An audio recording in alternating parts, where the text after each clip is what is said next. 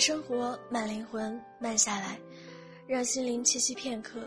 这里是慢时光，我是主播小谁。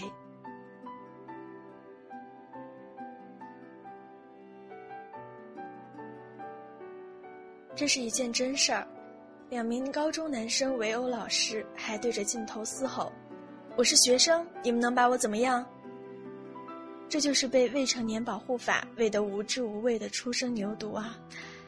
本文是一位老师讲述的三段小故事，告诉各位家长及孩子：亲爱的孩子，老师是不能把你怎样，但外面的世界可以。我有一个学生喜欢钻研奥数，却走路慢慢吞吞，总爱迟到。同学给他起了个雅号叫奥特曼。后来他被父母送到英国念高中。有一次回国，他给我们讲了个经历，却对自己感触很深。原来他假期去一家华人开的中餐厅打工，结果第一天上班就迟到了5分钟，于是被解雇了。他没有想到，第一次因为迟到所受到的严厉惩罚竟是丢了饭碗。而最令他醍醐灌顶的是那个华人老板的最后忠告：“小伙子，如果我不解雇你，你就不知道外面的世界有多残酷。”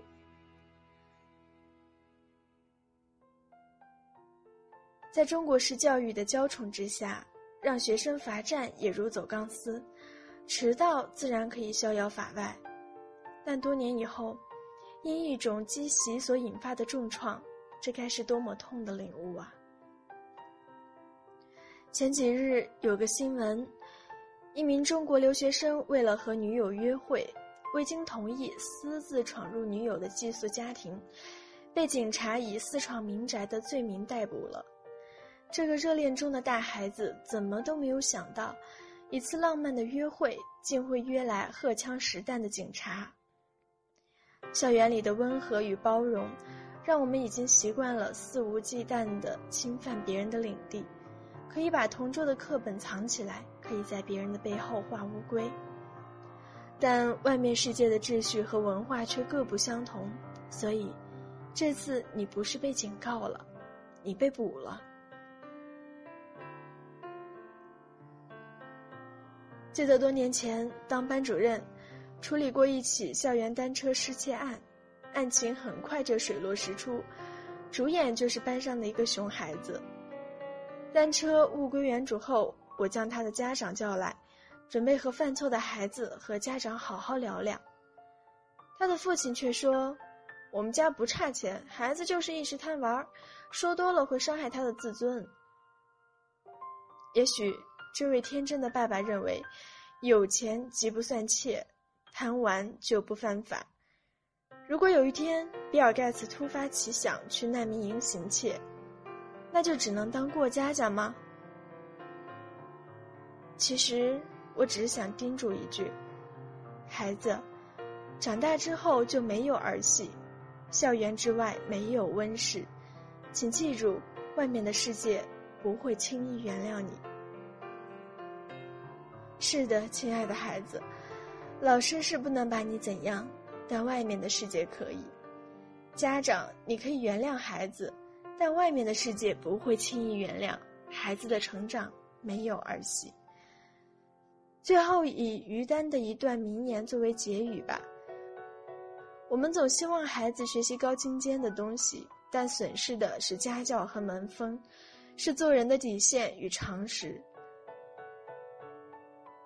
有一次聚餐，朋友带着孩子，孩子爬上桌，像飞轮一样转动菜坛，什么好吃就往自己嘴里抢，大人根本没办法伸筷子。我问朋友：“你不管管孩子？”他说：“现代教育要解放天性，不能老拿一套束缚孩子。”他没有想过，一个孩子最后是要成为公民的，是要进入社会的。如果漠视别人的存在，当别人的权利受到伤害的时候，他的天性能保证他一生的幸福吗？如果一个孩子没有被自己的爹妈管教，那么他被社会修理的时候，会付出怎样的代价？